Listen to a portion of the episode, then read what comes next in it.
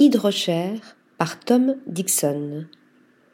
À chacune de ses créations, le designer britannique Tom Dixon n'a de cesse de nous prouver son goût pour l'innovation et pour la matière.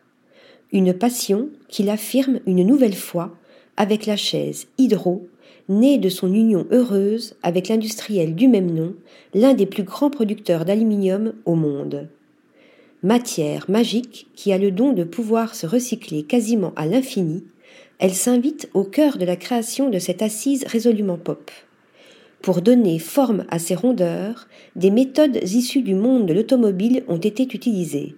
Le métal a été formé par soufflage à des températures élevées pour ensuite être découpé au laser par des robots un procédé qui donne naissance à une silhouette rieuse faite de feuilles de métal légères et brillantes. Article rédigé par Lisa Agostini.